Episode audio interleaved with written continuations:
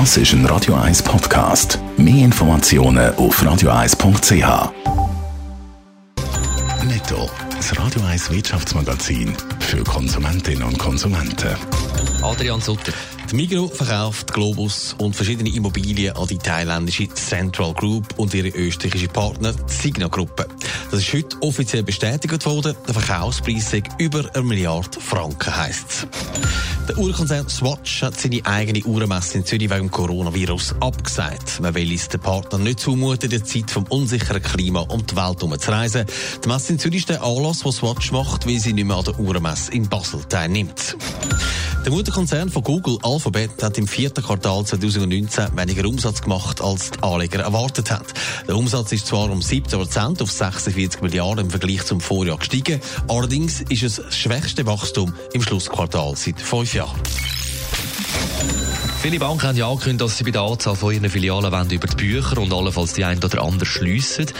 Weil es wird halt immer weniger Geld am Schalter abgehoben. Die Raiffeisen macht jetzt etwas ganz Spezielles. Adrian Sutter, im bernischen Niederwangen ist die Bank auch ein Beck und umgekehrt. Wie geht das? Ja, im 2007 braucht es vermutlich nicht mehr eine eigene Bankfiliale von der Raiffeisen. Und so hat man zwei Geschäfte zusammengenommen.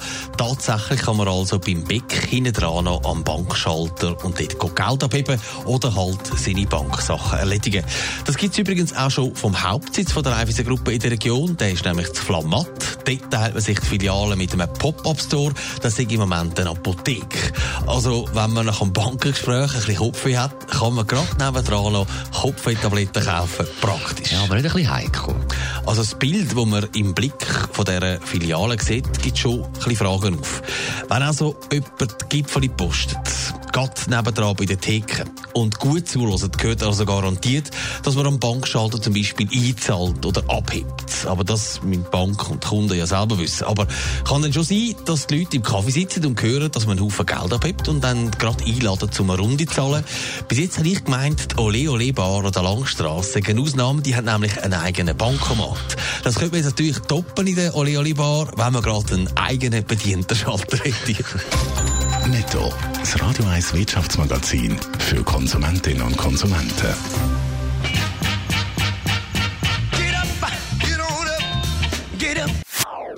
Das ist ein Radio 1 Podcast. Mehr Informationen auf radio1.ch.